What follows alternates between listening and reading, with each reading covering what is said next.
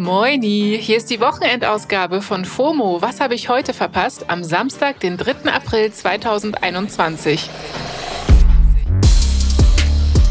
Ich bin Jasmin Polat und heute tauchen wir in eine ganz besondere, für mich noch Parallelwelt ein.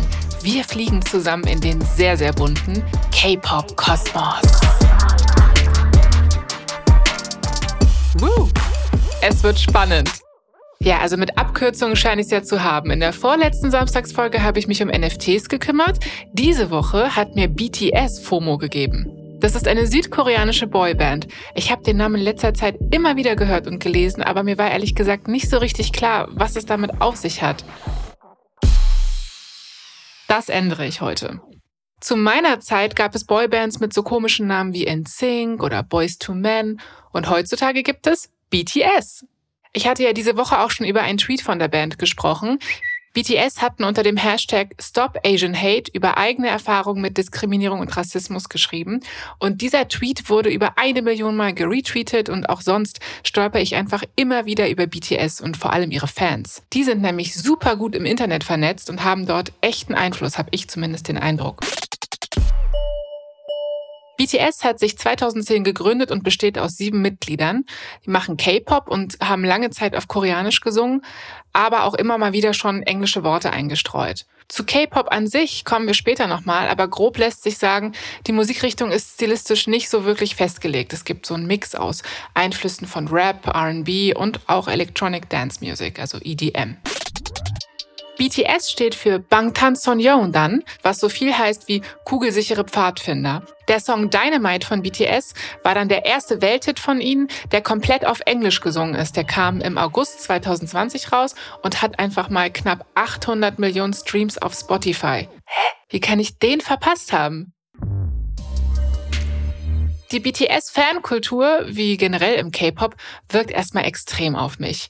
BTS-Fans wissen nämlich alles über die Jungs wer nachts schnarcht, welche Blutgruppe die haben. Aber nicht nur das. BTS sind ein kulturelles Phänomen und haben eine eigene Army, also quasi einen sehr mächtigen Fanclub. Und der greift auch schon mal ein, wenn sie etwas ungerecht finden. Das konnte man zuletzt ganz gut sehen beim Skandal um den Bayern 3 Moderator, der die Band Ende Februar rassistisch beleidigte und sich über ihre Coverversion eines Coldplay-Songs lustig machte. Der Radiomoderator Matthias Matuschik beschimpfte die Band Ende Februar in seiner Sendung und vergleicht den Namen von BTS mit irgendeinem Scheißvirus, gegen den es hoffentlich bald eine Impfung gebe. Ich habe hier zitiert. Ein BTS-Fan stellte dann Mitschnitte von dieser Sendung ins Netz und auf Twitter trendete sofort der Hashtag Bayern3 Racist International. Was lernen wir daraus? Don't with BTS, Leute. Ich finde das faszinierend, aber ich kann mir trotzdem das Phänomen BTS noch nicht so ganz erklären. Vielleicht kann das ja jemand anders. Joanna vom YouTube-Kanal Jalisi vielleicht? Joanna ist nämlich BTS-Fan. Joanna, sag doch mal, seit wann bist du BTS-Fan? BTS höre ich seit 2017, 2018 erst, gibt's ja schon was länger. Hab letztens erst festgestellt, dass ich aber auch schon in meiner frühen Teenagerzeit, also so ungefähr 2009, 2010 rum, K-Pop gehört habe, aber halt nicht bewusst. Und ja, also auf jeden Fall war es nur eine Frage der Zeit, bis ich da so richtig, richtig reinrutsche. Und das war auf jeden Fall BTS und der Auslöser dafür war, glaube ich, eins der Musikvideos von denen. Und das, das hat mich einfach instant gecatcht. Und ja, seitdem gibt's für mich keinen Tag ohne K-Pop mehr. Was soll ich sagen? Das ist eine kleine Sucht. Kannst du mir sagen, was an BTS für dich und Millionen anderer Menschen so faszinierend ist? Ich glaube, was die meisten Leute an BTS so fasziniert, ist natürlich die Musik. Das sind die Mu Musikvideos, die extrem aufwendig produziert sind. Aber es ist halt auch das Ganze drumherum. Man hat das Gefühl als Fan, seinem Idol sehr nah zu sein. Es gibt so einen Streaming-Dienst, der nennt sich V-Live. Dort werden in regelmäßigen Abständen verschiedene Videos von den Künstlern hochgeladen. Dort sind die Künstler aber eben auch live, also sie streamen dort. Man kann dort mit den Leuten interagieren. Das ist wirklich wie wenn man jetzt auf Twitch wäre und da sitzt halt dein Lieblingsstar. Und man kann dort Nachrichten schreiben, die ähm, Idols nennen wir sie ja, ähm, kommunizieren dort mit ihren Fans. Es gibt einen wahnsinnig krassen Fanservice. Es ist sehr viel, natürlich steckt sehr viel Merchandise dahinter, sehr viel ähm, Sammlerwert auch. Es ist einfach eine komplette Faszination und je mehr man darin eintaucht, umso mehr versteht man auch irgendwie, was einen da so bindet. Also ich kann es mir auf jeden Fall nicht mehr ohne K-Pop oder jetzt zum Beispiel BTS vorstellen, weil es einfach so viel Freude macht, ein Teil von dieser ganzen Szene zu sein. Ja, und damit ich diese ganze Szene rund um K-Pop noch besser verstehe, habe ich mal zwei K-Pop-Expertinnen kontaktiert. Hi!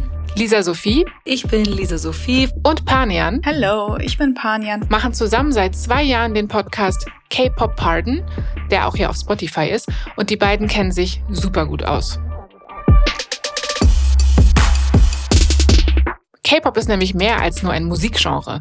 K-Pop ist eine multimediale Kunstform, bei der es um spektakuläre Shows, Mode, Make-up geht.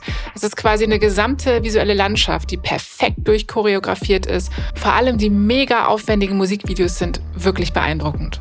Panian, was denkst du denn ist ein großes Missverständnis in Sachen K-Pop? Also was checken nicht K-Pop-Fans eventuell nicht?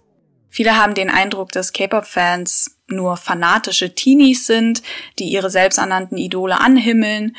Ähm, wir wären toxisch und würden unsere große Social-Media-Power missbrauchen, um wirklich jeden zu zerstören, der uns irgendwie blöd kommt. Ähm, es sind aber nicht nur diese Fangirl-Klischees, die in den Köpfen vieler verankert sind, sondern auch viele Vorurteile gegenüber den K-Pop-KünstlerInnen selbst. Sie wären ja nur Marionetten einer gierigen K-Pop-Industrie, die diese KünstlerInnen wie am Laufband produziert. Mhm. Und würdest du das auch so sagen, Lisa Sophie? Viele Leute stellen K-Pop immer als was total Böses und total Schreckliches dar. Es wird immer dargestellt, dass die Künstler mega ausgebeutet werden, dass die Fans, was weiß ich, für dumm verkauft werden und denen das Geld aus der Tasche gezogen wird. Und K-Pop wird im Generellen gerne sehr negativ dargestellt. Und was viele Leute einfach nicht verstehen, ist, dass K-Pop einfach nicht so negativ ist, wie das in den Medien rüberkommt. K-Pop ist eine total schöne Welt, eine Community, ist etwas, was Menschen Freude bringt in ihrem Leben. Ja, Lisa Sophie spricht es da auch schon an. So wholesome, wie die K-Pop-Welt jetzt erstmal scheint, ist sie vielleicht nicht.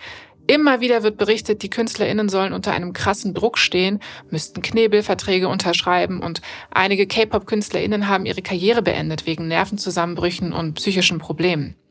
Ob das jetzt aber so K-Pop-spezifisch ist, Weiß ich nicht, bezweifle ich. Auf jeden Fall ist K-Pop eine riesige Industrie mit Firmen, die Nachwuchstalente sehr spezifisch casten und ausbilden. Aber das ist eben auch Musikindustrie, wie sie im Buche steht, würde ich mal sagen. Vor allem bei BTS ist es so, dass, dass die Künstler keine Gelddruckmaschinen sind. Also es ist nicht so, dass man die auf die Bühne stellt und dass die keine Rechte haben und dass die einfach nur dafür da sind, um irgendwie Geld zu machen, sondern bei BTS ist es vor allem so, die sind da, um ihre Message richtig rüberzubringen, um Menschen ähm, zu helfen in ihrem Leben, um sich, dass sich die Fans verstanden fühlen können und einfach äh, so ein bisschen die Probleme ihrer eigenen Generation anzusprechen und so ein bisschen ein Sprachrohr für die eigene Generation zu sein. Das wollten sie von Anfang an sein und das sind sie auch bis heute noch. Ähm, und das ist so ein bisschen, dass da viel mehr dahinter steckt, als man am Anfang denkt. Genau, und da geht es eben um viel mehr als nur coole Musik. Ich habe auch den Eindruck, gerade K-Pop-Fans sind total aktivistisch und schreiten ein. Zum Beispiel bei rassistischen Aussagen wie von dem Bayern 3 Radiomoderator letztens. Panian. Empfindest du das auch so und hast du eine Idee, warum das so ist? In den letzten Jahren, vor allem vor dem Hintergrund der Black Lives Matter Bewegung oder aktuell auch des anti-asiatischen Rassismusdiskurses, haben K-Pop bzw. BTS-Fans gezeigt, dass hinter K-Pop mehr als nur die Liebe für koreanische Musik steckt. Wie ich anfangs schon erzählt habe, ist unser Fandom sehr vielfältig und es ist diese Diversität, die uns kennzeichnet und verbindet, statt uns voneinander zu trennen. Die meisten von uns sind sehr sensibilisiert für diverse Themen, die vielleicht eine bestimmte ethnische Gruppe aus unserem Fandom betreffen. Wir haben zum Beispiel sehr viele schwarze BTS-Fans in unserem Fandom. Da war es selbstverständlich für uns, uns bei den Black Lives Matter-Protesten einzusetzen und wirklich aktiv zu werden. Habt ihr denn noch weitere Beispiele, wo die BTS-Army was bewirkt hat? Ja, äh, ähm, ein etwas neueres Beispiel von vor boah, knapp einem Jahr, als der ganze Wahlkampf in Amerika ähm, so richtig am Laufen war. Äh, da hat Donald Trump doch mehrere Stadien angemietet für große Reden, die er halten wollte, mitten in einer Pandemie. Und da haben die BTS-Fans gesagt, nicht mit uns und haben diese ganzen Plätze gebucht, alle online. Und dann ist am Ende keiner hingegangen und irgendwie war nur ein Drittel dieser Halle befüllt, weil der Rest von K-Pop-Fans ähm, abgekauft, äh, die restlichen Tickets von K-Pop-Fans gekauft worden sind und deshalb äh, fast niemand in dieser Halle war und es sah sehr ähm, Donald Trump sah sehr dumm aus in dem Moment. Als Fandom vertreten wir natürlich bestimmte Werte, die uns sehr wichtig sind und für die wir uns mit viel Leidenschaft einsetzen. Es geht hier besonders um Akzeptanz und Toleranz. Und das sind auch Werte, die BTS selbst mit ihrer Musik und ihrem Handeln repräsentieren. Ich würde also schon sagen, dass BTS selbst eine elementare Rolle spielt, wenn es um das Engagement der Fans geht. BTS sind also richtige Vorbilder für ihre Fans, sagt Panian. Okay, ich bin sold. Habt ihr denn einen Tipp, welchen Song ich zuerst hören soll, um mich, jetzt kommt ein schlechter Wortwitz, einzugrooven? Lisa Sophie, du vielleicht? Also bei K-Pop ist das tatsächlich nicht ganz so einfach, weil K-Pop total viele unterschiedliche Richtungen hat und man eigentlich jede Art von Musik im K-Pop wiederfindet. Es gibt Songs, die sind rockiger, Songs, die gehen mehr Richtung Hip-Hop und Rap. Es gibt Songs, die sind ähm, einfach richtiger Pop. Dann gibt es Balladen und sehr starke Heartfelt-Songs. Also da kommt es immer so ein bisschen drauf an, was man selber ähm, mag und gut findet. Einer der ersten Songs, den ich gehört habe, war Blood, Sweat and Tears von BTS und auch Fake Love von BTS. Die gehen beide in so eine, ich würde sagen, eine typische K-Pop-Title-Track-Richtung. Das sind Upbeat-Songs, zu denen man gut tanzen kann, die beide unfassbar ähm, atemberaubende Musikvideos haben. Also ich glaube, das sind so die ersten beiden Songs, die ich Leuten zeigen würde.